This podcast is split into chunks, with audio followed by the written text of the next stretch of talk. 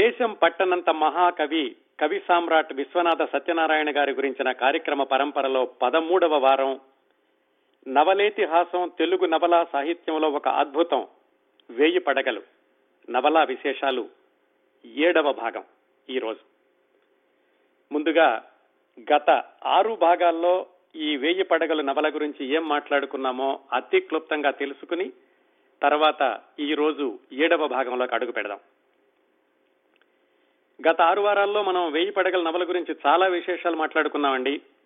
నవల నేపథ్యం, విశ్వనాథ సత్యనారాయణ గారు ఎలాంటి పరిస్థితుల్లో ఈ నవలను వ్రాశారు, తర్వాత ఈ నవలకి వచ్చిన బహుమతులు, ప్రాచుర్యం, ఇప్పటికీ ఈ నవలలోని కథాంశానికి ఉన్నటువంటి విలువలు, వీటన్నిటి గురించి మాట్లాడుకున్నాం. ఆ తరువాత ఈ నవలలోని కథాంశం గురించి 3 వారాలు తెలుసుకున్నాం. ఆ తర్వాత ఈ నవలలోని కొన్ని ఆసక్తికరమైన సన్నివేశాలు, ఘట్టాలు అంటే ఎపిసోడ్స్, వాటి గురించి మాట్లాడుకుంటున్నాం. ఈ క్రమంలో తరువాత ఎపిసోడ్కి పునాది, నేపథ్యం క్రిందటి వారం చివరిలో చెప్పాను. అక్కడి నుంచి ఈనాటి కార్యక్రమాన్ని కొనసాగిద్దాం. విశ్వనాథ సత్యనారాయణ గారు తన నిజ జీవితంలో ఎదురైన వ్యక్తుల్ని, ఎదుర్కొన్నటువంటి కొన్ని సంఘటనల్ని ఈ వేయి పడగల నవలలో పలు సందర్భాల్లో చిత్రీకరించారు. కొన్నిసార్లు వాళ్ళ పేర్లు మార్చారు, అలాగే కొన్నిసార్లు ఆ సన్నివేశాలు జరిగినటువంటి ప్రదేశాలను మార్చారు. కానీ నిజ జీవితంలో ఉన్న వాటిని చాలా వరకు నవల్లో చిత్రీకరించారు విశ్వనాథ్ వారు. నిజానికి ఈ నవలలో ప్రధాన పాత్ర అంటే కథానాయకుడు అని చెప్పుకోదగినటువంటి ధర్మారావుకి ప్రేరణ విశ్వనాథ వారే అని అందరికీ తెలుసు. బందర్లో విశ్వనాథ సత్యనారాయణ గారు చదువుకునేటప్పుడు నాయర్ బడ్డీ కొట్టు అని ఉండేది. ఇప్పటికి కూడా ఉందండి ఆ నాయర్ బడ్డీ కొట్టు, బందరు హిందూ కాలేజీ పక్క సెంటర్లో. విశ్వనాథ సత్యనారాయణ గారికి ఆ బడ్డీ కొట్టు నాయర్తో మంచి పరిచయం ఉండేది.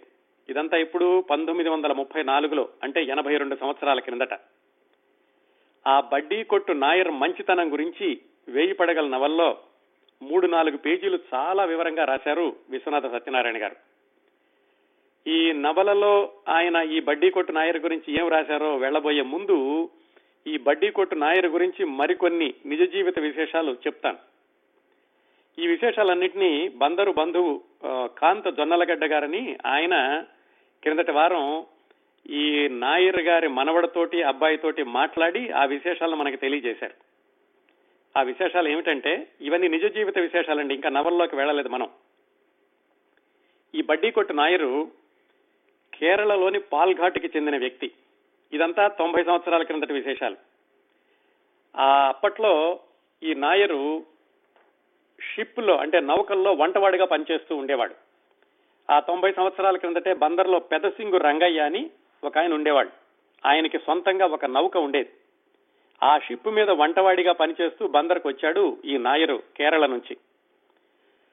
కొన్నాళ్ళు ఆ షిప్లో పనిచేశాక అక్కడ మానేసి ఆ తర్వాత బందర్లో ఉండేటువంటి కలెక్టర్కి, అలాగే సూపరింటెండెంట్ ఆఫ్ పోలీస్ వాళ్ళ ఇళ్లలో వంటవాడిగా పనిచేశాడు కొన్ని రోజులు. మళ్ళీ చెప్తున్నా, ఇదంతా 90 ఏళ్ల క్రిందటండి. ఆ తర్వాత ఆ ఉద్యోగాలన్నీ మానేసి సొంతంగా బడ్డీ కొట్టు పెట్టుకున్నాడు ఈ నాయర్. అదే బడ్డీ కొట్టు నాయరు, నాయర్ బడ్డీ కొట్టు. ఆ బడ్డీ కొట్టు దగ్గర విశ్వనాథ గారికి, నాయర్కి పరిచయం అయింది. విశ్వనాథ గారు బందర్లో ఈ నాయర్ బడ్డీ కొట్టుకి వెళ్లే రోజుకి ఆ నాయర్కి ఇంకా వివాహం కాలేదు. అందుకని వేయి పడగల నవల్లో నాయర్ పాత్ర గురించి రాసేటప్పుడు ఆయన బ్రహ్మచారి అని రాశారు. నిజ జీవితంలోకి వస్తే ఆ తర్వాత నాయర్ కేరళ వెళ్లి పెళ్లి చేసుకుని వచ్చాడు. వాళ్ళ అబ్బాయి కూడా పరమేశ్వరరావు అని పేరు పెట్టుకున్నాడు. ఈ పరమేశ్వరరావు వాళ్ళ పిల్లలు వాళ్ళు ప్రస్తుతం ఈ నాయర్ బడ్డీ కొట్టుని నడుపుతున్నారు బందర్ హిందూ కాలేజీ పక్కన. ఆ బడ్డీ కొట్టు పేరు ఇప్పుడు ఏమిటంటే నాయర్ కూల్ డ్రింక్స్ అని ఉంటుంది. ప్రస్తుతం ఆ బడ్డీ కొట్టు ఎలా ఉంటుందో మీకు చూడాలని కనుక ఆసక్తిగా ఉంటే ఈ కార్యక్రమం అయిపోయాక ఒక పావు గంటలో నా ఫేస్బుక్లో ఆ నాయర్ బడ్డీ కొట్టు ప్రస్తుతం ఎలా ఉందో ఫోటో పెడతాను. మీరు ఆ ఫేస్బుక్కి వెళ్ళి చూడొచ్చు. ఇంకా వేయి పడగల నవల్లోకి వెళ్ళి విశ్వనాథ గారు ఈ బడ్డీ కొట్టు నాయర్ పాత్రని ఎలా చిత్రీకరించారో చూద్దాం. బందర్లో ఉండేది ఈ విశ్వనాథ గారుకి పరిచయం ఉన్నటువంటి నాయర్ బడ్డీ కొట్టు. నవల్లో మాత్రం దాన్ని గుంటూరుకి మార్చారు. గుంటూరులో నాయర్ బడ్డీ కొట్టు అని రాశారు. ఇప్పుడు నవల్లో విశ్వనాథ గారు ఏం రాశారో తెలుసుకుందాం. దీనికి చిన్న నేపథ్యం ఏమిటంటే, క్రిందటి వారం చెప్పుకున్నాం మనం. ఈ ధర్మారావు అనే పాత్ర గుంటూరులో చదువుకోవడానికి, అంతకుముందు ఆగిపోయినటువంటి చదువుని కొనసాగించడానికి జమీందారు గారి భార్య రుక్మిణమ్మారావు గారు సహాయం చేస్తామని చెప్పిన మీదట గుంటూరులో కాపురం పెట్టాడు ఆయన. కాపురం అంటే అప్పుడే కొత్తగా భార్యని కాపురానికి తీసుకొచ్చారు. భార్య అరుంధతి, తల్లి సావిత్రమ్మ, ధర్మారావు వీళ్ళు ముగ్గురు కలిసి గుంటూరులో కాపురం పెట్టి ఆయన చదువుకోవడం ప్రారంభించాడు. కొన్ని రోజులకి జమీందారు గారి దగ్గర నుంచి డబ్బులు రావడం ఆగిపోయేసరికి ఆయనకి విపరీతమైన ఆర్థిక ఇబ్బందులు, అప్పులైనవి, తినడానికి తిండి కూడా సరిగా ఉండేది కాదు ఎవరికి, ఈ ధర్మారావు అనే పాత్రకు నవలలో. అలాంటి రోజుల్లో చాలా మంది దగ్గర అప్పు చేసి, ఇంకా ఈ జమీందారు గారి దగ్గర నుంచి ఎందుకు డబ్బులు రావడం లేదో తెలుసుకుందాం, కనీసం ఊరు వెళదామంటే మనకి 2 రూపాయలైనా కావాలి అనుకుని 2 రూపాయల అప్పు ఎవరిస్తారా అని వెతకడం ప్రారంభించాడు ధర్మారావు. చాలా మందిని అడిగేశాడు. కొంతమంది ఇంతకు ముందే ఇచ్చాం కదా అన్నారు. ఆ అప్పు అడిగేటటువంటి క్రమంలో నాయర్ బడ్డీ కొట్టు దగ్గరకు వచ్చాడు. కుర్రవాళ్ళు ఎవరో చెప్పారు, ఈ నాయర్ చాలా మంచివాడు, అతను మనకి అప్పులు ఇస్తూ ఉంటాడు కుర్రవాళ్ళకి అని ఆ స్టూడెంట్స్ ఎవరో చెప్పారు. అయితే అంతవరకు ధర్మారావుకి ఈ నాయర్ తోటి పరిచయం లేదు. అందుకని సర్లే ధైర్యం చేసి అడుగుదామని ఆ కొట్టు వరకు వచ్చాడు. దూరంగా నుంచున్నాడు. ఒక నవ్వు నవ్వాడు, నాయర్ కూడా నవ్వాడు. కానీ అడగాలంటే ఆయనకి మొహమాటం అడ్డం వచ్చింది. ఇంతవరకు ఎప్పుడు ఈ కొట్టు దగ్గరికి రాలేదు, ఏదో మంచివాడని ఎవరో చెప్పారు, అంత మాత్రం చేత అప్పు అడిగేయడమేనా అని ఆలోచిస్తూ నుంచున్నాడు ధర్మారావు. ఇక్కడ కథని వర్తమానంలో ఆపి విశ్వనాథ్ గారు ఈ నాయర్ యొక్క నేపథ్యం ఏమిటో చెప్పారు. ఆ నేపథ్యం చెప్పడంలోనే ఒక మనిషి యొక్క వ్యక్తిత్వంలో మంచితనం అనేది ఎన్ని కోణాల్లో ఉంటుంది అనేదాన్ని చాలా అద్భుతంగా వివరించారు విశ్వనాథ్ వారు. ఎలా రాశారంటే, నాయర్కి 35 ఏళ్లు ఉంటాయి. అంటే ఈ నవల్లో కథ జరిగేటప్పటికి అతను మలయాళి. గుంటూరులో తమలపాకులు, కిల్లీ దుకాణము, సోడాలు అమ్ముతూ ఉండేవాడు. ఎప్పుడూ నవ్వుతూ ఉండేవాడు. ఆ నాయర్ విచారంగా ఉండడం ఎవ్వరూ చూడలేదు. పొద్దున్నే లేచేవాడు, హరినామ స్మరణ చేసుకుని, స్నానం చేసి, విభూతి పెట్టుకుని, పక్కన హోటల్కి వెళ్ళి ఒక గిన్నెడు కాఫీ తాగి అప్పుడు దుకాణం దగ్గరికి వచ్చేవాడు. దుకాణం దగ్గరికి రాగానే వెంటనే అమ్మకం మొదలు పెట్టేవాడు కాదు. ఉదయం 9 గంటలు అయ్యేసరికి ఆయన కొట్టు దగ్గరికి ఒక వృద్ధ బ్రాహ్మణుడు వచ్చేవాడు. ఆయనకి ఒక కాని దానం చేసి అప్పుడు అమ్మకం మొదలు పెట్టేవాడు ఈ నాయర్. 12 గంటల వరకు అమ్మేవాడు. ఆ తర్వాత ఊరి చివరిలో ఉన్నటువంటి అద్దెంటికి వెళ్ళి ఏదో కొంచెం వండుకుని తిని కాసేపు పడుకుని మళ్లీ దుకాణానికి వచ్చేవాడు. ఈ నాయర్ దుకాణానికి, ఈ గుంటూరులో ఉన్నటువంటి నాయర్ దుకాణానికి వేయి పడగల నవలలో రాసిన ప్రకారం ఎక్కువ మంది ఎవరంటే వచ్చేది అందరూ కూడా విద్యార్థులు. ఆ క్రిస్టియన్ కాలేజీలో చదువుకునే విద్యార్థులు, మిగతా కాలేజీలలో చదువుకునే విద్యార్థులు ఎక్కువగా ఈ నాయర్ బడ్డీ కొట్టుకొచ్చి తమలపాకు, కిళ్ళీలు, సోడాలు కొనుక్కునేవాళ్ళు. మరి విద్యార్థులు అంటే వాళ్ళకి ఎప్పుడు పడితే అప్పుడు జేబులో డబ్బులు ఉండవు కదా. అందుకని ఈ నాయరు ఒక ఖాతా పుస్తకం పెట్టాడు. ఆ ఖాతా పుస్తకంలో ఎవరు ఏది కొంటే దానికి ఎంత అయిందో అందులో రాయాలి. పొద్దు రాసాక ఎప్పుడో వాళ్ళకి నెలాఖరులో ఇంటి దగ్గర నుంచి డబ్బులు వస్తే అవి ఇచ్చి నాయర్కి ఇచ్చేవాళ్ళు. ఆ ఖాతా రాసేటప్పుడు కూడా నాయర్ ఎప్పుడు ఎవరు ఎంత రాశారని చూసేవాడు కాదు. వాళ్ళు ఎంత ఇష్టం వస్తే అంత రాయడమే. అలాగే కొంతమంది ఓ 10 రూపాయలు 15 రూపాయలు అప్పు చేసి ఆ తర్వాత ఈ నాయర్ కనపడకుండా వెళ్ళిపోయేవాళ్ళు. ఆ వాళ్ళ భయమే కానీ నిజానికి ఎవరిని కూడా నాకు డబ్బులు ఇవ్వాలి, మీరు వెంటనే ఇవ్వండి, ఇలాంటివి అడిగేవాడు కాదు నాయర్. చాలా మంది అడిగేవాళ్ళు, ఏమండి నాయర్ గారు మీరు ఎందుకు ఇట్లాగా కుర్రవాళ్ళకేమో అప్పు పెడతారు, వాళ్ళు ఇవ్వకపోయినా కానీ అడగరు, ఇట్లా అయితే మీకు ఎలా నడుస్తుంది వ్యాపారం అని అడిగారు. దానికి ఆయన చెప్పాడు, ఏమండి నాదొక పొట్ట, నాకు 5 రూపాయలు నెలకి చాలు. పొద్దున్నే ఏదో ఇంత అన్నం తింటాను, రాత్రిగా గోధుమ రొట్టె, రోజుకు ఒక కాఫీ, ఈ మాత్రం చాలు కదండి. పోన్లే పిల్లల పాపం వాళ్ళకి ఏదో ఇచ్చాను, వాళ్ళకి ఇబ్బంది ఇవ్వలేదు, ఎప్పుడో ఉన్నప్పుడు ఇస్తారులే అని ఇలా సర్ది చెప్తూ ఉండేవాడు నాయర్. సర్ది చెప్పుకుంటూ ఉండేవాడు. ఇక్కడ ఒక చక్కటి వాక్యం రాశారు విశ్వనాథ సత్యనారాయణ గారు. చక్కటి అని ఎందుకు అంటున్నానంటే, కథంతా కూడా చాలా గంభీరంగా జరుగుతూ ఉంటే ఈ వాక్యం చదువుతుంటే ఒక్కసారి మనకి ఒక చిన్న నవ్వు వస్తుంది. ఏం రాశారంటే, ఈ మంచితనాన్ని చూసి నాయర్ని చాలా మంది అతనిని పిచ్చిముండా కొడుకు అనుకొందరు, మరికొందరు సత్పురుషులు అనుకొందరు అని రాశారనమాట. అలా అనుకునేవాళ్ళు నాయర్ గురించి మిగతా వాళ్ళందరూ. అలాగే సాయంకాలం 5 గంటలు అవగానే అక్కడ పక్కనే ఆంజనేయ స్వామి గుడి ఉంటే ఆ గుడికి వెళ్ళేవాడు. మరి అక్కడికి వెళ్ళినప్పుడు షాప్ మీద ఎవరో ఒకళ్ళు కూర్చోవాలి కదా, ఎవరో అక్కడ ఉన్న వాళ్ళని మీరు కూర్చొని అమ్మండి అనేవాడు. ఆ అమ్మిన వాళ్ళు ఎంత డబ్బులు వెనక్కి నాయర్కి ఇచ్చారు అనేది అమ్మేవాళ్ళ నిజాయితీ మీద ఆధారపడి ఉంటుంది. వాళ్ళు కూడా ఇచ్చినంత ఇచ్చేవాళ్ళు, లేకపోతే లేదు. మళ్ళీ ఎవరు అడిగారు, ఏమయ్యా ఇలా షాప్ మీద ఎవరినో కూర్చోబెడుతున్నావు, మరి వాళ్ళు నీకు సరిగ్గా ఇస్తున్నారని నీకు నమ్మకం ఏమిటి అంటేను, మనిషికి నమ్మకమే ఉండాలి బాబు, అయితే ఏమవుతుంది, నా పైసా వాళ్ళు తింటారేమో, నేను ఎవరి పైసా తినడం లేదు కదా, అందువల్ల నాకు పాపం అనేది రాదు, పోన్లండి వాళ్ళు తింటే తిన్నారులే అని చూసి చూడనట్టు ఊరుకుండేవాడు. అంతేకాదు ఎవరైనా పక్క ఊరు నుంచి వచ్చి చిల్లర లేదు నాయరు నా దగ్గర అంటే, సర్లేండి చిల్లర మార్చుకొచ్చి ఇవ్వండి అనేవాడు. వాళ్ళు ఎంత ఇస్తే అంత తీసుకోవడమే, అంతకంటే కూడా అడిగేవాడు కాదు, మీరు తక్కువ ఇస్తున్నారు ఎక్కువ ఇస్తున్నారు అని. ఎంత మంచిగా ఉండేవాడు నాయర్. రాత్రి 10 గంటలు అయితే ఖచ్చితంగా ఆ బడ్డీ కొట్టు మూసేసేసి ఇంటికి వెళ్ళేవాడు. చాలా మంది అనేవాళ్ళు అతను ఇంట్లో యోగాభ్యాసం చేస్తాడు, రాత్రి 2 గంటల వరకు కూడా ఏదో జపం చేస్తాడు అని అందరూ అనేవాళ్ళుగా, నిజం ఏంటో తెలియదు. మనిషి మాత్రం వస్తాదులాగా ఉండేవాడు. అతనికి అసలు ఎప్పుడు జ్వరం పడిసిం పట్టడం కూడా ఎవరు చూసి ఎరగరు. ఎవరో అడిగారు, ఏం నాయరు మరి ఇప్పుడు వివాహం చేసుకుంటామని. అమ్మో వివాహం అంటే నాకు భయం అండి, సంసారం సాగరం దుఃఖం, తస్మాత్ జాగ్రత్త జాగ్రత్త అన్నారు. నేనేదో హాయిగా ఉన్నాను, ఆ గోల ఎందుకు స్వామి, ఒక వివాహం చేసుకున్నాను అనుకోండి, వాళ్ళని పోషించడానికి నాకు ఎక్కువ డబ్బులు కావాలి, అప్పుడు దురాశ పడుతుంది, దొంగ వేషాలు వేయాల్సి వస్తుంది.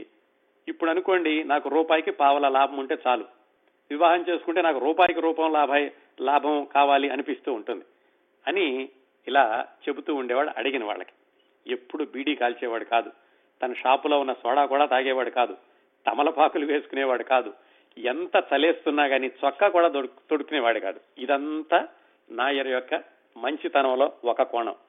ఇంకా ఎట్లా ఉండేవాడు, ఆయనకి గుంటూరు వచ్చి 10-15 సంవత్సరాలే అయింది, అందుకని ఆయన మాట్లాడే తెలుగు కూడా ఒక యాసగా ఉండేది. ఎవరైనా చనిపోతే ఆ శవాన్ని మోయడానికి ఎవరూ లేకపోతే నాయర్ సిద్ధంగా ఉండేవాడు. అట్లా శవాన్ని మోసినప్పుడు ఆ పగలంతా ఉపవాసం ఉండి రాత్రి నక్షత్ర దర్శనం అయ్యాక అప్పుడు భోంచేసేవాడు. ఇలాగే ఎవరో పక్కన కూర్చున్నాడు, అడిగారు, ఏమయ్యా నాయరు నీకు ఎందుకు వచ్చిందయ్యా, వాళ్ళ తిప్పలేదో వాళ్ళు పడతారు కదా, నువ్వెందుకు అలాగా వెళ్ళి శవాన్ని మోయడం అంటే, తప్పు బాబు అలా అనకూడదు, అలా అనాథ శవాన్ని మోయడం పుణ్యం, మనం ఎప్పుడో చచ్చిపోయేవాళ్ళమే, నేనున్నాను చూడు, రేపు నేను చచ్చిపోతాను, నీ వంటి బాబు నా వంటి బాబు ఎవరో వచ్చి నన్ను తీసుకెళ్ళి తగలేయాల్సిందే కదా, నేను ఇప్పుడు ఇట్లా చేస్తే రేపు నన్ను చనిపోయాక నాకు ఇంకెవరో సహాయం చేస్తారు, లేకపోతే నా శవాన్ని కుక్కలు నక్కలు పీక్కుని తింటాయి కదండి, ఇలా సమాధానం చెప్పేవాడు. ఇదంతా కూడా ఒక మనిషిలోని మంచితనం ఎంత పరాకాష్ఠలో ఉండొచ్చు అనే దానికి చెప్పారు. వేయి పడగల నవల్లో చాలా పాత్రలు రాశారు, మనం కథలో కూడా బోలని చూసాం. మనం రామేశ్వరం అనేటటువంటి దుర్మార్గుడి పాత్ర, మంగమ్మ అనేటటువంటి భర్తను కూడా మోసం చేసి ఆ తర్వాత మారిపోయిన పాత్ర, రకరకాల పాత్రలను చూసాం. వాటన్నింటి మధ్యన తళుక్కుమని మెరుస్తుంది ఈ నాయర్ పాత్ర. అలా అనాథ శవాలకి శవవాహకుడిగా ఉండడమే కాకుండా గుంటూరులో ఆ రోజుల్లో అంటే 1920-30 ప్రాంతాల్లో కలరా విపరీతంగా వచ్చింది. ఆ కలరా వచ్చినప్పుడు అందరూ కూడా శవాలకు దూరంగా ఉండేవాళ్ళు, ఎందుకంటే అది అంటు వ్యాధి అని. అప్పుడు కూడా ఈ బడ్డీ కొట్టు నాయరు ఏమాత్రం వెరవకుండా ఆ శవవాహకుడిగా పనిచేస్తూ ఉండేవాడు. ఇక్కడ మరో సెంటెన్స్ రాశారు విశ్వనాథ సత్యనారాయణ గారు, ఏమనంటే ఇన్ని మంచి పనులు చేసినా కానీ చివరికి నాయర్కి ఒక రావు బహదూర్ అయినను రాలేదు అని. ఆ రోజుల్లో ఏమిటంటే బ్రిటిష్ వాళ్ళు ఇలా బాగా సేవలు చేసిన వాళ్ళకి రావు బహదూర్ అని బిరుదిస్తూ ఉండేవాళ్ళు భారతీయులకి. అలాంటి ఒక రావు బహదూర్ అయినా ఇవ్వలేదు నాయర్కి, ఇంత మంచివాడు అని ఒక వాక్యం కూడా రాశారు. ఇదంతా నాయర్ యొక్క మంచితనం గురించి రాశారు. మళ్ళీ వర్తమానానికి వస్తే ధర్మారావు వచ్చి అక్కడి నుంచి ఉన్నాడు కదా, అడుగుదామని ఏం అడగాలో తెలియలేదు. చాలా మంది వస్తున్నారు వెళుతున్నారు, సర్లే అందరూ వెళ్ళిపోయాక ఖాళీ ఉన్నాక అడుగుదాంలే అనుకున్నాడు. అందరూ వెళ్ళిపోయారు, నాయర్ ఒక్కడే ఉన్నాడు. సరే ఇందాక ధర్మారావును చూసి నవ్వాడు. ధర్మారావు పరిచయం లేదు, అంతవరకు నాయర్ దగ్గర ఏమీ కొనుక్కోలేదు, కానీ ధర్మారావు అంటే నాయర్కి చాలా గౌరవం. ఎందుకంటే అక్కడికి వచ్చినటువంటి విద్యార్థులు చాలా మంది చెబుతూ ఉండేవాళ్ళు ధర్మారావు మంచి కవిత్వం రాస్తాడు, మంచి కుర్రవాడు అని. అందుకని నాయర్కి తెలుసు ధర్మారావు ఎవరో, మాట్లాడడం అయితే చేయలేదు ఇంతవరకు. ఏమండి ఏం కావాలి ఇక్కడికి వచ్చారు అని ధర్మారావుని అడిగాడు నాయర్. ఆయనకి అప్పటికి కూడా అడగడానికి నోట మాట రాలేదు. ఏమి లేదులేండి అని వెనక్కి వెళ్ళిపోయాడు ధర్మారావు. అంటే అభిమానం కూడా ఒకవైపు ఉంటుంది కదా, ఆ విధంగా నాయర్ బడ్డీ కొట్టు దగ్గర అంతసేపు నుంచుని ఏమీ అడగకుండానే వెనక్కి వెళ్ళిపోయాడు ధర్మారావు. ఇక్కడతో సంఘటన అయిపోలేదండి. విశ్వనాథ సత్యనారాయణ గారు ఇలాంటి సంఘటనల్లో కూడా కొసమెరుపు, ఓ హెన్రీ కథల్లో లాగా ఒక చక్కటి అనుకోని మలుపు, అది హృదయాన్ని హత్తుకునేటటువంటి మలుపు ఇస్తూ ఉంటారు. ఒక సంఘటనకి, సందర్భానికి, అలాగే ఎపిసోడ్కి, అధ్యాయానికి కూడా అద్భుతంగా ముగిస్తూ ఉంటారు. తర్వాత ఏం జరిగిందంటే ధర్మారావు ఇంటికి వెళ్ళిపోయాడు. తర్వాత ఆ చంద్రహారం గొడవ ఏదో అయ్యింది, వాళ్ళ ఆవిడ తనకు తెలియకుండా పెట్టుకుందనుకుని తర్వాత వాళ్ళ అమ్మ వచ్చి చెప్పింది నేనే తెచ్చానని. అదంతా అయిపోయింది. రాత్రి 2 జాములు అయ్యేటప్పటికి ధర్మారావు ఇంటి తలుపు ఎవరో కొట్టారు. ఈ రాత్రి సమయంలో ఎవరు వచ్చారు, ఎవరో మిత్రుడేమో అని అనుకుని ధర్మారావు తలుపు తీశాడు. తలుపు తీస్తే ఎదురుగుండా ఉన్నది నాయర్. నాయర్ చూసి, బాబు ఇందాక చాలాసేపు మా కొట్టు దగ్గరకు వచ్చి అక్కడ నుంచున్నారు, మీరు ఏదో అడగబోయి మొహమాటానికి వెళ్ళిపోయారేమో అనిపించింది. మీ పక్కనే ఒక నల్ల కుర్రాడు ఉంటాడు చూడండి, ఆ కుర్రాడు మీ ఇల్లు చెబితే మీ ఇల్లు ఎత్తుక్కుంటూ వచ్చాను బాబు, మీకేమన్నా డబ్బులు అవసరమా అని అడిగాడు. ధర్మారావుకి ఒక్కసారి కళ్ళంటే నీళ్లు తిరిగినాయి. అతను అవును కాదు ఏమీ ఆలోచించుకునే స్థితిలోనే అవును అనేశాడు. నాయరు తన పంచిలో నుంచి మూట కట్టుకొచ్చినటువంటి మూట తీసి ఒక 2 రూపాయలు ఇచ్చి, బాబు ఈ 2 రూపాయలే ఉన్నాయి, చివరికి పెట్టులో ఇవే మిగిలిన ఈ రోజు సరిపోతాయా అని అడిగాడు. ఇక్కడ విశ్వనాథ్ గారు రాసినటువంటి వాక్యం యథాతథంగా చదువుతాను వినండి. అప్పు ఇచ్చే అతను చాలునా అని అడిగాడు. దానికి అప్పు తీసుకునే అతనికి ఎంత అభిమానంగా ఉంటుంది. చాలునా అన్న మాట నిందించుటయో, పొగుటుటయో, ఆదరించుటయో, తిరస్కరించుటయో తెలియలేదు. అమ్మయ్య 2 రూపాయలు ఇచ్చాడు, రేపు పొద్దున్నే సుబ్బన్నపేట వెళ్లి జమీందారు గారి దగ్గర నుంచి ఎందుకు డబ్బులు రావలేదో అడగొచ్చు అని రాసి, మళ్ళీ ధర్మారావు గురించి ఏం చెప్పారంటే, ధర్మారావు లక్షాధికారుల బిడ్డ, ఒకప్పుడు భగవంతుని బావమరిది, జమీందారులకు ఆదరణీయుడు, మహామేధావి. అలాంటి ధర్మారావు నాయర్ దగ్గర 2 రూపాయలు అప్పు చేయాల్సి వచ్చింది. ఈ అప్పు ఇవ్వడము తీసుకోవడం ఎలా ఉంటుందంటే, అప్పు ఇచ్చేవాడు ఉచ్చైశ్రవము లాంటి వాడు, అంటే గెలుపు గుర్రం లాంటి వాడు అప్పు ఇచ్చేవాడు. అప్పు తీసుకునేవాడు చెవులు వేలాడే గాడిద లాంటిది. అప్పు అడగాల్సి వచ్చేసరికి చేయి చాచవలసినట్టు పరిస్థితి వచ్చినప్పుడు జగత్ప్రభువే వామరుడైపోయాడు. ఇది రాశారండి. ఇది ధర్మారావు అభిమానంతో ఆ 2 రూపాయలు అప్పు తీసుకోవడం. ఇక్కడ నాయర్ యొక్క మంచితనము, ధర్మారావు యొక్క నిస్సహాయత, కానీ నాయర్ యొక్క సహాయాన్ని ధర్మారావు తీసుకోవడము ఇలా రాశారు. అయితే నాయర్ పాత్ర ఇంతటితో అయిపోలేదు. మరి అప్పు తీసుకున్న ధర్మారావు ఎప్పుడో తీర్చాలి కదా. ఆ తర్వాత ఆ 2 రూపాయలు తీసుకుని విజయవాడ వెళ్ళాడు. విజయవాడలో సూర్యపతి అనేటటువంటి తన మిత్రుడు ఉన్నాడు. విజయవాడ కాదండి, బెజవాడ వెళ్ళాడు. అక్కడ సూర్యపతి అనే మిత్రుడి దగ్గరికి వెళ్ళి తన పరిస్థితి చెప్పేసరికి ఆ సూర్యపతి కావాల్సినటువంటి డబ్బులు ఇచ్చాడు. సర్లే నువ్వు సుబ్బన్నపేట తర్వాత ఎడుదువు కానీ ముందు నీకు కావాల్సిన డబ్బులు తీసుకుని 200 రూపాయలు ఇచ్చి పంపించాడు. ఆ డబ్బులు తీసుకొచ్చి మళ్ళీ నాయర్కి ఇచ్చేసేయాలి కదా, ఆ 2 రూపాయలు ఇచ్చేసేద్దాం. నాయర్ కొట్టు దగ్గరికి వెళ్ళాడు ధర్మారావు. వెళితే ఆ నాయర్ కొట్టు మూసేసి ఉంది. ఏమిటి అంటే ఎవరో చెప్పారు, లేదండి ఆయనకి 100-150 రూపాయలు వస్తే కనుక వెంటనే తీర్థయాత్రలకు వెళ్ళిపోతాడు, మళ్ళా ఒక 2 నెలల తర్వాత వస్తాడు, అందుకని ప్రస్తుతం అయితే నాయర్ లేడు ఊళ్ళోను అని చెప్పారు. అదండి నాయర్ పాత్ర అక్కడ అయిపోతుంది. ఈ కొసమెరుపు ఏమిటంటే, నాయరే అర్ధరాత్రి పూట ధర్మారావు ఇంటికి వచ్చి తలుపు కొట్టి నీకు డబ్బులు కావాలా అని 2 రూపాయలు ఇవ్వడం. ఇదండి, ఇంత అద్భుతమైనటువంటి పాత్రని సృష్టించారు విశ్వనాథ సత్యనారాయణ గారు. సృష్టించారు కాదు, నిజ జీవితంలో నుంచి నడుపుకుంటూ తీసుకొచ్చి దాన్ని నవల్లో కూర్చోబెట్టారు. బందర్లో నాయర్ని, గుంటూరులో నాయర్ అని చేశారు. అదండి నాయర్ బడ్డీ కొట్టు. ప్రస్తుతం బందర్ హిందూ కాలేజీ పక్కన ఉన్నటువంటి నాయర్ బడ్డీ కొట్టుని ఆయన 1000 పడగల నవలలో 3 పేజీల్లో చిత్రీకరించినటువంటి విధానం. తరువాతి ఘట్టానికి వెళ్ళబోయే ముందు ఒక విషయం చెప్పాలి మీకు. ఏమిటంటే, ఈరోజు అక్టోబర్ 18వ తారీఖు కదా, సరిగ్గా 40 సంవత్సరాల క్రిందట, అంటే 1976 అక్టోబర్ 18న విశ్వనాథ వారు గుంటూరు ఆసుపత్రిలో మరణించారు. అంటే ఈరోజు విశ్వనాథ గారి 40వ వర్ధంతి. ఇది ముందే ఎందుకు చెప్పలేదంటే, ఆ నాయర్ బడ్డీ కొట్టు యొక్క ఆ సంఘటన ఒక స్థాయిలో నడుస్తుంది, తర్వాత మనం చెప్పుకోబోయేటటువంటి ఘట్టాలు ఇంకో స్థాయిలో నడుస్తాయి. అందుకని ఈ వర్ధంతి గురించినటువంటి ప్రసక్తి ముందులో తీసుకురాకుండా ఇప్పుడు చెప్తున్నాను. మనం ఈ కార్యక్రమ పరంపరను కొనసాగిస్తున్న రోజుల్లోనే విశ్వనాథ వారి జయంతి క్రిందటి నెలలో వచ్చింది, అలాగే వర్ధంతి ఈ రోజు. ఈ రెండూ కూడా మన కార్యక్రమం కొనసాగుతున్న రోజుల్లోనే రావడం చాలా యాదృచ్ఛికం. ఈ రోజు అంటే 1976 అక్టోబర్ 18న, ఆ రోజు అంటే ఆయన మరణించిన రోజున విశ్వనాథ్ గారికి అప్పటి ప్రధానమంత్రి శ్రీమతి ఇందిరాగాంధీ దగ్గర నుంచి ఒక ప్రత్యేకమైనటువంటి బహుమతి అందవలసిన రోజు. ఆ బహుమతి అందుకునే లోగానే విశ్వనాథ్ గారు ఈ లోకాన్ని విడిచి వెళ్ళిపోయారు.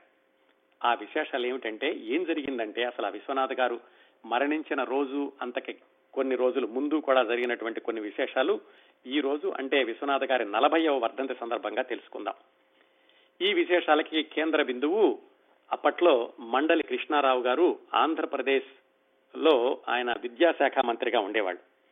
ఆయన ఈ మనం చెప్పుకోబోయే దృశ్యాలన్నిటికీ ఒక ప్రధాన పాత్ర అన్నమాట. మండలి కృష్ణారావు గారు అంటే ప్రస్తుతం ఆంధ్రప్రదేశ్ ప్రభుత్వంలో శాసనసభ డిప్యూటీ స్పీకర్ గా పనిచేస్తున్న మండలి బుద్దప్రసాద్ గారు నాన్నగారు. ఆయన ఈ 1974 ప్రాంతాల్లో ఆంధ్రప్రదేశ్ విద్యాశాఖ మంత్రిగా ఉండేవాళ్ళు. ఆయనకి విశ్వనాథ్ గారికి మంచి స్నేహం, చాలా ఆత్మీయత కూడా. ఇద్దరూ కృష్ణా తీరవాసులు. మండలి కృష్ణారావు గారి అవనగడ్డ, విశ్వనాథ్ గారి పూర్వీకులు కూడా అవనగడ్డ దగ్గరలో ఉన్నటువంటి విశ్వనాథపల్లి. తర్వాత వాళ్ళు నందమూరి వెళ్లారని కూడా చెప్పుకున్నాం మనం 13 వారాల క్రిందట. ఆ విధంగా వాళ్ళిద్దరికీ చాలా ఆత్మీయ స్నేహం ఉండేది. మండలి కృష్ణారావు గారు 1975లో అనుకుంటాను ప్రపంచ తెలుగు మహాసభలు నిర్వహించినప్పుడు కూడా ఆయనకి అండగా ఉండి విశ్వనాథ సత్యనారాయణ గారు ఆ మొట్టమొదటి రోజున ఆ తెలుగు మహాసభలు ప్రారంభం అప్పుడు కూడా ఉన్నారు. అలాగే అప్పుడు జరిగిన కవి సమ్మేళనాన్ని కూడా అధ్యక్షత వహించారు. అంత స్నేహంగా ఉండేవాళ్లు మండలి కృష్ణారావు గారు, విశ్వనాథ సత్యనారాయణ గారు. ఆ రోజుల్లోనే విశ్వనాథ సత్యనారాయణ గారి పుస్తకాలన్నీ కూడా ఒక సమగ్రమైనటువంటి సంపుటంగా ప్రచురిద్దాము అని 88,000 అవుతుంది అని ఒక అంచనా వేసి ప్రభుత్వాన్ని అడిగారు మండలి కృష్ణారావు గారు. ప్రభుత్వం ఆ 88,000లో 44,000 ఇవ్వడానికి ఒప్పుకుంది, మంజూరు చేసింది. ఆ మంజూరు చేసిన మీదట 1976 ఏప్రిల్ 2వ తారీఖున విజయవాడలో జేసీస్ క్లబ్ వాళ్ళు విశ్వనాథ్ గారికి బంగారు పుష్పాలతో అభిషేకం చేశారు.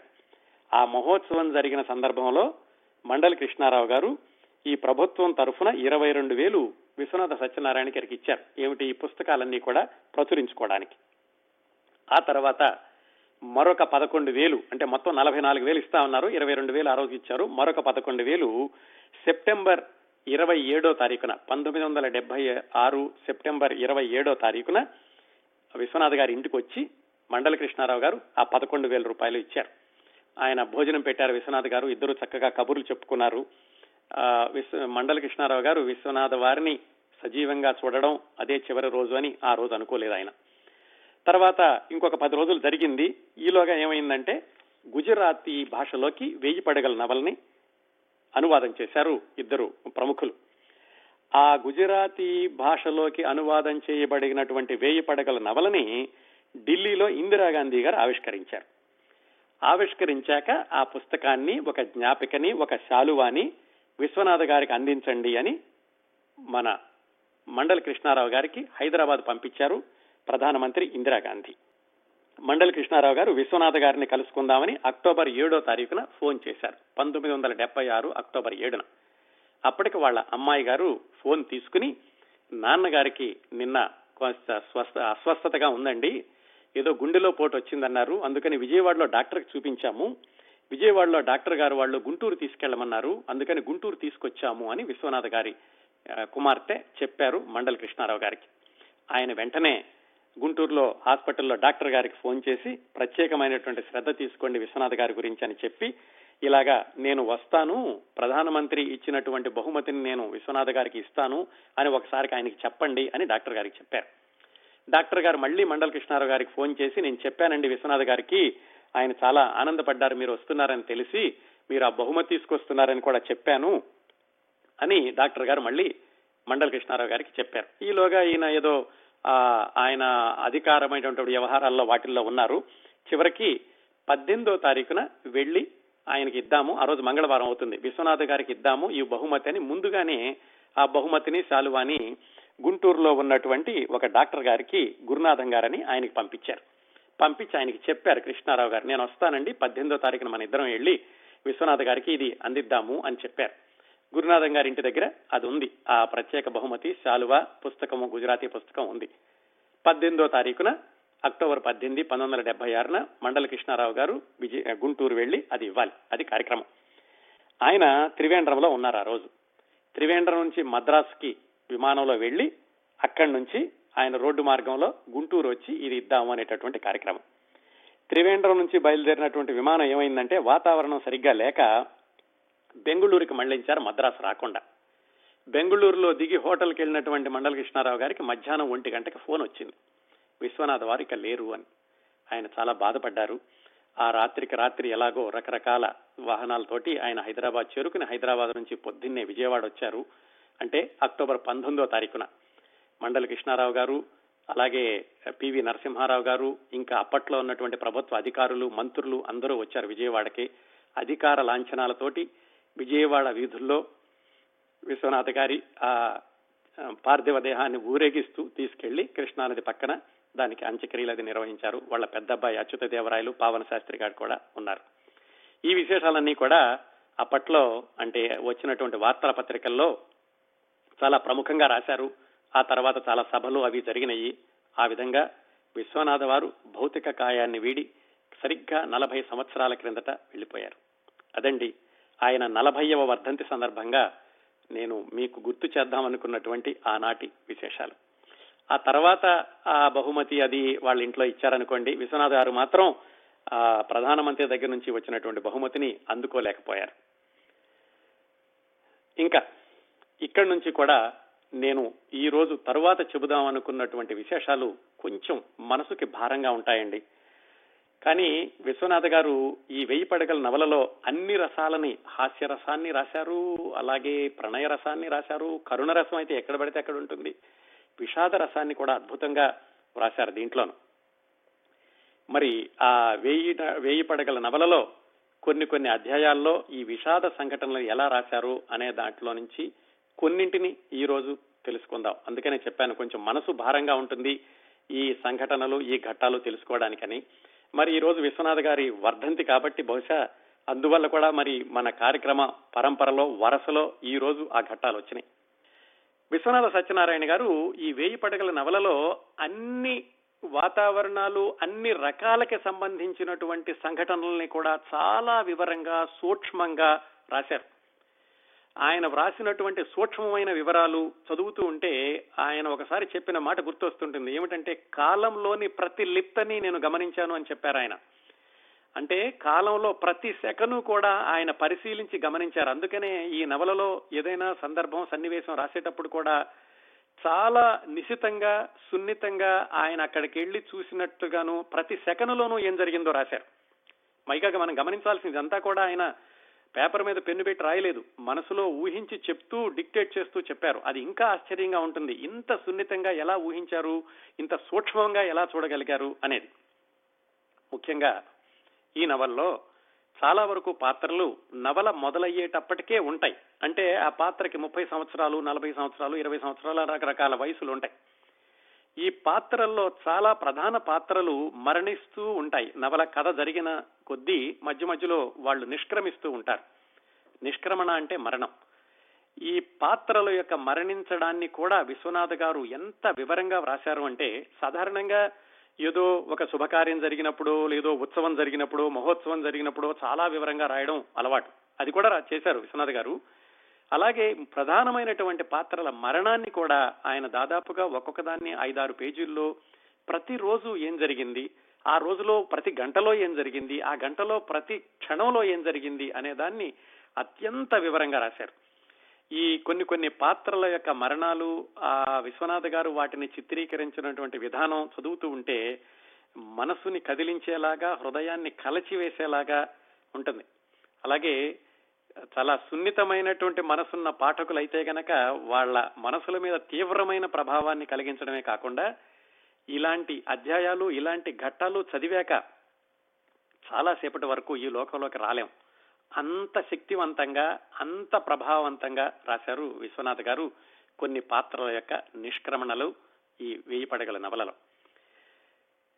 ఒక పాత్ర నిష్క్రమణ గురించి చెప్పబోయే ముందు విశ్వనాథ గారి నిజ జీవితంలో జరిగినటువంటి ఒక అత్యంత విషాదకరమైన సంఘటన గురించి చెబుతాను. విశ్వనాథ సత్యనారాయణ గారు 1930, 32 ఆ 2 సంవత్సరాల్లో గుంటూరులో పనిచేశారని చెప్పుకున్నాం మనం. ఆయన అంతకు ముందు బందర్లో నేషనల్ కాలేజీలో పనిచేస్తూ ఉండేవాళ్ళు. నేషనల్ కాలేజీలో అప్పట్లో వారణాసి శ్రీనివాసరావు అని ఆయన ప్రిన్సిపాల్ గా ఉండేవాళ్ళు. ఆయన ఉండగా అక్కడ తెలుగు మాస్టర్ గా పనిచేశారు విశ్వనాథ సత్యనారాయణ గారు. ఆ వారణాసి శ్రీనివాసరావు అన్న ఆయన బందరు నేషనల్ కాలేజీ నుంచి వెళ్లిపోయాక మరి ఎందుకనో కానీ ఆయన ఆ కాలేజీ నుంచి వేరే చోటకు వెళదాం అనుకుని విశ్వనాథ్ గారు ప్రయత్నాలు చేసి గుంటూరులో ఈ క్రిస్టియన్ కాలేజీలో, ఏసీ కాలేజీలో లెక్చరర్ గా ఉద్యోగం తెచ్చుకున్నారు. ఇక్కడ విశ్వనాథ సత్యనారాయణ గారితో పాటుగా ఆయనకి చాలా ప్రాణమిత్రుడు అనదగినటువంటి ఇంకొక ఆయన చెప్పుకోవాలి. ఆయన పేరు కొడాలి సుబ్బారావు గారు. ఆయన కూడా విశ్వనాథ గారితో పాటుగా ఈ బందరు నేషనల్ కాలేజీలో పనిచేస్తూ ఉండేవాడు. విశ్వనాథ గారు ఈ కొడాలి సుబ్బారావు గారు ఇద్దరూ కలిసి ప్రయత్నాలు చేసి గుంటూరులో యేసు కాలేజీలో ఉద్యోగం తెచ్చుకున్నారు. ఇద్దరు కూడా గుంటూరు వెళ్లారు. ఈ కొడాలి సుబ్బారావు గారు విశ్వనాథ సత్యనారాయణ గారంటే ఎంత అభిమానం అంటే దాదాపు అంగరక్షకుడు లాగా, ఒక పర్సనల్ అసిస్టెంట్ లాగా ఉంటూ ఉండేవాడు ఆయన విశ్వనాథ గారికి. గుంటూరులో ఉన్నటువంటి 2 సంవత్సరాల్లో కూడా విశ్వనాథ సత్యనారాయణ గారికి స్వర్గమో కనిపించింది, నరకమో కనిపించింది. అక్కడ ఉండగానే ఆయన ఉద్యోగం కాస్త కుదుట పడింది. అప్పుడే ఆయన BA MA కూడా పాస్ అయ్యి ఉద్యోగం తెచ్చుకున్నారు. అనుకుంటూ ఉండగా ఆయన మొదటి భార్య వరలక్ష్మ గారు మనసాన పడ్డారు. ఆవిడకి ఏదో తీవ్రమైనటువంటి వ్యాధి వచ్చింది. చాలా మంది వైద్యులకి చూపించారు, కానీ అదేమి తిరుగుముఖం పట్టలేదు. ఆయన తమ్ముడు విశ్వనాథ గారి తమ్ముడు వెంకటేశ్వర్లు గారు ఆ రోజుల్లో ఏదో ఆయన సంస్కృతం చదువుకుంటూ అన్నగారి దగ్గరికి వచ్చి సంస్కృతం చెప్పించుకున్నారు. ఈ విశేషాలన్నీ కూడా విశ్వనాథ గారి తమ్ముడు వెంకటేశ్వర్లు గారు రాశారండి. అది ఎక్కడ రాశారో కూడా తర్వాత చెప్తాను. ఆయన రాసినటువంటి విశేషాలు చెప్తున్నాను మీకు. 1932లో విశ్వనాథ గారి వరలక్ష్మ గారు, విశ్వనాథ గారి భార్య వరలక్ష్మ గారు చనిపోయారు. ఆవిడ చనిపోయినటువంటి నక్షత్రం మంచిది కాదు. శవాన్ని ప్రధాన ద్వారం నుంచి తీసుకెళ్లడానికి గృహస్థులు ఒప్పుకోలేదు. తక్కిన వాళ్ళు ఎవ్వరూ కూడా సాహసం చేయలేకపోతే ఈ విశ్వనాథ గారికి దాదాపు అంగరక్షకుడుగా ఉంటున్నటువంటి కొడాలి సుబ్బారావు అనేటటువంటి మిత్రుడు, ఆయన ఒక్కడే ఈ విశ్వనాథ గారి భార్య యొక్క మృతదేహాన్ని ఒంటరిగా లేవనెత్తి 6 అడుగుల ప్రహరీ గోడ దాటించి తీసుకెళ్లి శవదహనం చేయించాడు. ఎవరండి? విశ్వనాథ గారి మిత్రుడు కొడాలి సుబ్బారావు అని ఆయన.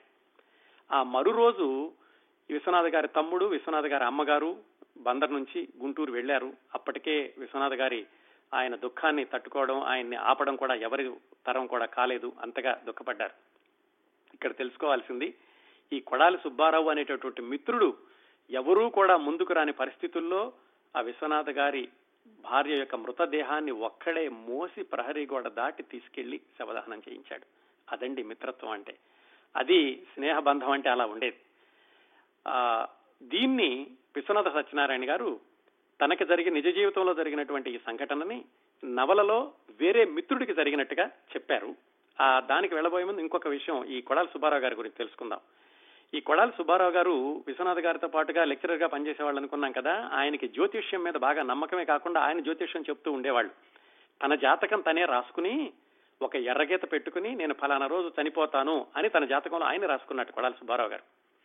విశ్వనాథ గారి ఈ భార్య చనిపోవడం, ఈ సంఘటన జరిగినటువంటి కొన్ని నెలలకో సంవత్సరానికో ఆ కొడాలి సుబ్బారావు గారు కూడా మరణించారు. సరిగ్గా ఆయన ఏ రోజైతే పుస్తకంలో రాసి పెట్టుకున్నాడో ఆ రోజే మరణించారు కొడాలి సుబ్బారావు గారు. ఆ తర్వాత వాళ్ళ పిల్లలకు కూడా విశ్వనాథ్ గారు చాలా సహాయం చేశారట. ఈ వ్యాసం రాసింది విశ్వనాథ్ గారి తమ్ముడు వెంకటేశ్వర్లు గారు. ఈ వ్యాసం రాసింది 1977లో విశ్వనాథ సత్యనారాయణ గారు మరణించాక. ఈ వ్యాసం రాసే సమయానికి ఆయన చెప్పారు, కొడాలి సుబ్బారావు గారి కుమారుల్లో ఒక ఆయన ఇప్పుడు డాక్టర్ గా పనిచేస్తున్నాడు, మా అన్నయ్య గారు కూడా చాలా సహాయం చేశారు ఆయనకి అని. ఇదండి విశ్వనాథ సత్యనారాయణ గారి నిజ జీవితంలో జరిగినటువంటి ఒక సంఘటన. దీన్ని వేయి పడగల నవల్లో ఎలా రాశారో చూద్దాం. వేయి పడగల నవల్లో ఈ విశ్వనాథ గారే ధర్మారావు అనుకున్నాం కదా. ధర్మారావు అనే పాత్రకి రాఘవరావు అనేటటువంటి మిత్రుడు ఉంటాడు. ఆ రాఘవరావుకి ఈ సంఘటన జరిగినట్లుగా మార్చి రాశారు వేయి పడగల నవల్లో. ఈ రాఘవరావు, ధర్మారావు మరొక ఇద్దరు కలిసి బందర్లో కలిసి చదువుకున్నారు. ఆ తర్వాత పెద్దవాళ్ళు అయిపోయారు, ఎవరిదో వాళ్ళకి అయ్యింది. ధర్మారావుకేమో సుబ్బన్నపేటలో లెక్చరర్ గా ఉద్యోగం వచ్చింది. అలాగే వాళ్ళకి అందరికీ సహాయం చేసినటువంటి మిత్రుడు సూర్యపతి అన్న ఆయనేమో విజయవాడలో ఉన్నాడు. కిరీటి అన్నతనేమో వేరే ఉద్యోగం వచ్చి వెళ్ళాడు. ఈ రాఘవరావు అనేటటువంటి మిత్రుడు ఎక్కువగా ధర్మారావుతో ఈ సాహిత్య చర్చలు అవి చేస్తూ ఉండేవాడు. ఆ రాఘవరావు అన్న ఆయన నిజ జీవితంలో కొడాలి ఆంజనేయులు గారండి. అయితే ఈ నవలలో రాసినటువంటి సంఘటన మాత్రం కేవలం విశ్వనాథ్ గారికి జరిగిందే, కొడాలి ఆంజనేయులకి జరిగింది కాదు. దాన్ని ఈ రాఘవరావుకి జరిగినట్లుగా రాశారు. ఏమైందంటే ఈ రాఘవరావు అనే పాత్ర ఎక్కువగా జైలుకి వెళుతూ ఉండేది. ఎందుకంటే ఈ స్వాతంత్ర్యోద్యమంలో పాల్గొని బ్రిటిష్ ప్రభుత్వానికి వ్యతిరేకంగా ప్రచారం చేస్తున్నాం. అలా ఆయన ఇప్పుడు 6 నెలలు జైల్లో ఉండేవాడు, 1 నెల ఇంటి దగ్గర ఉండేవాడు, మళ్ళీ 6 నెలలు జైల్లో ఉండేవాడు. అలా జరుగుతున్న రోజుల్లో ఒకరోజు సుబ్బన్నపేటకి ధరడు. ఏమిట్రా ఇలా వచ్చావని అడిగాడు ధర్మారావు. ధర్మి, మా ఆవిడికి బాగాలేదు, బాగా తీవ్రమైనటువంటి వ్యాధి వచ్చింది. మీ ఊళ్ళో ఎవరో వైద్యుడు ఉన్నాడట కదా, జమీందారు గారి కోసం వైద్యం చేయిస్తున్నావట, వైద్యుడిని తీసుకెళ్దామని వచ్చాను అన్నాడు. ధర్మారావు వెంటనే బయలుదేరి పద నేను కూడా వస్తానని వైద్యుడిని తీసుకుని ఇద్దరూ కలిసి బెజవాడ వెళ్ళారు. ఏమిటి నువ్వు బెజవాడలోనే ఉంటున్నావా, మీ ఊరు నరసరావుపేట కదా అని అడిగాడు. లేదు నేను ఇలా జైల్లో ఎప్పుడు వస్తున్నానో ఎప్పుడు వెళ్తున్నానో తెలియట్లేదు, అందుకని కాపురం బెదవాడలోనే పెట్టాను అని చెప్పాడు రాఘవరావు. ముగ్గురు కలిసి ఆ రాత్రి విజయవాడ వెళ్లారు. విజయవాడ వెళ్ళాక ఆ వైద్యుడు శాస్త్రి గారు ఆయన పేరు, ఆయన బెదవాడలో ఆవిడ చూశారు. చూడగానే చెప్పారు, లాభం లేదండి, ఇది తగ్గేటటువంటి జబ్బు కాదు, ఇది మసూచి వ్యాధి, ఏదో మందు అయితే ఇచ్చాను కానీ ఇది తెల్లవారి వరకు కూడా ఉంటుందని నమ్మకం లేదు అని చెప్పాడు ఆయన. అని చెప్పి ఆయన వెళ్ళిపోయాడు. ఇంకా అక్కడ ధర్మారావు, రాఘవరావు, ఆ బెదవాడలో ఉన్నటువంటి మిత్రుడు సూర్యపతి ఆయన కూడా వచ్చాడు. ముగ్గురు ఒకళ్ళ మొహం ఒకళ్ళు చూసుకుంటూ కూర్చున్నారు. తెల్లవారులోగానే ఆమె ప్రాణం పోయింది. ఎవరు? రాఘవరావు యొక్క భార్య, ఆవిడ చనిపోయింది. అది మసూచి వ్యాధి, అందుకని తెల్లవారకుండానే శవాన్ని తీసుకెళ్లాలి. తెల్లవారితే ఎవరూ రారు. మసూచి అంటే కనుక అంటు వ్యాధి కాబట్టి అసలు ఎవరూ రారు. తెల్లవారుజామునే తీసుకెళ్లాలి, పైగా అది దహనం చేయడానికి కూడా కుదరదు, అందుకని పాతి పెట్టాలి. తెల్లవారుజామునే తీసుకెళ్లాలి అంటే ఎవరు వస్తారు? పైగా బ్రాహ్మణులు కాబట్టి బ్రాహ్మణులే శవవాహకులుగా ఉండాలి అని అనుకుంటూ ఉండేవాళ్ళు. దానికి ఒక వాక్యం రాశారండి విశ్వనాథ్ గారు. ఆయన్ని ఒక కులానికి ఆయన అభిమాని అంటే ఒప్పుకోవడానికి మనకి మనసు ఒప్పదు ఇలాంటి వాక్యాలు చదువుతుంటే. ఆయన ఇలాగే జరిగింది, మా ఇంటి పక్కన ఒక ఆవిడ చనిపోయింది, మా సూచకం వచ్చిపోతే ఈ బ్రాహ్మణులు కాకిముండా కొడుకులు, వీళ్ళకి డబ్బులు తప్ప నీతి జాతి లేదు, వాళ్ళ ఇంట్లో చాలా ఇబ్బంది పడ్డారు అని ఈ సూర్యపతి ఇందులో ఉన్నటువంటి ధర్మారావే చెబుతాడు. అందుకని బ్రాహ్మణులు ఎవరు రారు మనకి మొయ్యడానికి, మనమే తీసుకెళ్దాం అనుకుంటారు. మనం తీసుకెళ్తామంటే కనీసం బండైనా కావాలి కదా అని బండి అడగడానికని ధర్మారావు ఊళ్ళోకి వెళ్ళాడు. ఏ బండి వాడు కట్టనన్నాడు, ఎందుకంటే ఇది మసూచి వ్యాధి కాబట్టి మేము రాము అన్నారు. చివరికి సూర్యపతి వెళ్లేసరికి ఎవరో ఒక సాయిబు గారు, నేను బండి ఇస్తానండి కానీ నేను మాత్రం రాను, 3 రూపాయలు అవుతుంది అన్నాడు. సరే ఆ బండి తీసుకుని సూర్యపతి వచ్చాడు. వచ్చాక ఎంత హృదయ విదారకమైనటువంటి సంఘటన అంటే, అది కేవలం విషాదమే కాదు, మిత్రుల మధ్య స్నేహం ఆ గాఢత ఎలా ఉంటుంది అనేదాన్ని కూడా ఆ విశ్వనాథ్ గారి నిజ జీవితంలో జరిగిందాన్ని ఇలా రాశారు వేయి పడగల్లోను. తీసుకొచ్చాక శవాన్ని బండి మీద పెట్టాక బండి ఎవరు నడుపుతారు? ధర్మారావే కూర్చున్నాడు. ధర్మారావు బండిలో కూర్చుని బండి నడపడం ప్రారంభించాడు. వెనకాల సూర్యపతిను రాఘవరావు నడుస్తూ వస్తున్నారు. విపరీతమైనటువంటి దుర్వాసన, నడపలేకపోని దిగి వాళ్లతో పాటు వెళదామా అనుకున్నాడు ధర్మారావు. కానీ ఆయన దిగితే కనుక బరువు వెనక్కి వెళుతుంది, బండి నడవదు, అందుకని అక్కడే కూర్చుని ఆ దుర్వాసన భరిస్తూనే ఆ మిత్రుడి యొక్క భార్య శవాన్ని బండి మీద ఆయన లాక్కుంటూ వెళ్ళి చివరికి అక్కడ తీసుకెళ్లి వాళ్ళు గొయ్యి తీసి పాతిపెట్టేశారు. ఆ గొయ్యి కూడా తీసిన అతను సగం తీసి వదిలేసి వెళ్ళిపోయాడు. మళ్ళా దాన్ని ఇంకొంచెం లోతు కావాల్సి వస్తే ధర్మారావే ఆ గొయ్యి తవ్వి ఆ గొయ్యిలో మిత్రుడి యొక్క భార్య శవాన్ని పాతిపెట్టి వెళ్ళారు. ఆ తర్వాత ఏదో కర్మకాండది చేశారనుకోండి. ఇంత విషాదకరమైనటువంటి సంఘటన తన నిజ జీవితంలో ఉన్నదాన్ని మార్చి వేయి పడగల్లో రాశారు. ఆ తర్వాత రాఘవరావు చాలా బాధపడుతుంటే ధర్మారావు చెబుతాడు, చూడు రాఘవరావు, ఎవరి కోసం బాధపడుతున్నావు? ఈ రోజు నీ భార్య పోయింది, రేపు నా భార్య పోవచ్చు, నువ్వు పోవచ్చు, నేను పోవచ్చు, ఎవరయ్యా శాశ్వతం ఈ ఊళ్ళో ఈ భూమి మీద? మహామహా పురాణ పురుషులే మరణించారు, శ్రీకృష్ణుడు మరణించాడు, శ్రీరాముడు మరణించాడు, ఎవరూ శాశ్వతం కాదు, నువ్వు ఏడ్చి లాభం లేదు. అయినా నువ్వు 6 నెలలు జైల్లో ఉంటున్నావు, 2 నెలలు బయట ఉంటున్నావు, ఇప్పుడు కూడా జైల్లోనే ఉన్నాననుకో, నువ్వు ఏడ్చి సాధించేదేమీ లేదు అని ఆ మిత్రుడికి చాలా ఓదార్చి ఆ తర్వాత వాళ్ళు ఊరు వెళతారు. ఇదండి విశ్వనాథ సత్యనారాయణ గారి నిజ జీవితంలో సంఘటనని వేయి పడగల్లో మిత్రుడి భార్య పరంగా ఆయన వ్రాసినటువంటి ఒక ఘట్టం, ఒక ఎపిసోడ్. ఇంకా కొన్ని ప్రధానమైనటువంటి పాత్ర నిష్క్రమణ, దాన్ని విశ్వనాథ సత్యనారాయణ గారు ఎలా వ్రాశారు అనేటటువంటి వివరాలు మనం వచ్చే వారం వేయి పడగల నవలా విశేషాలు 8వ భాగంలో కొనసాగించాలి. ఈ విశ్వనాథ గారి వేయి పడగల నవలా విశేషాలు 7వ భాగాన్ని ఇంతటితో ముగిద్దామండి.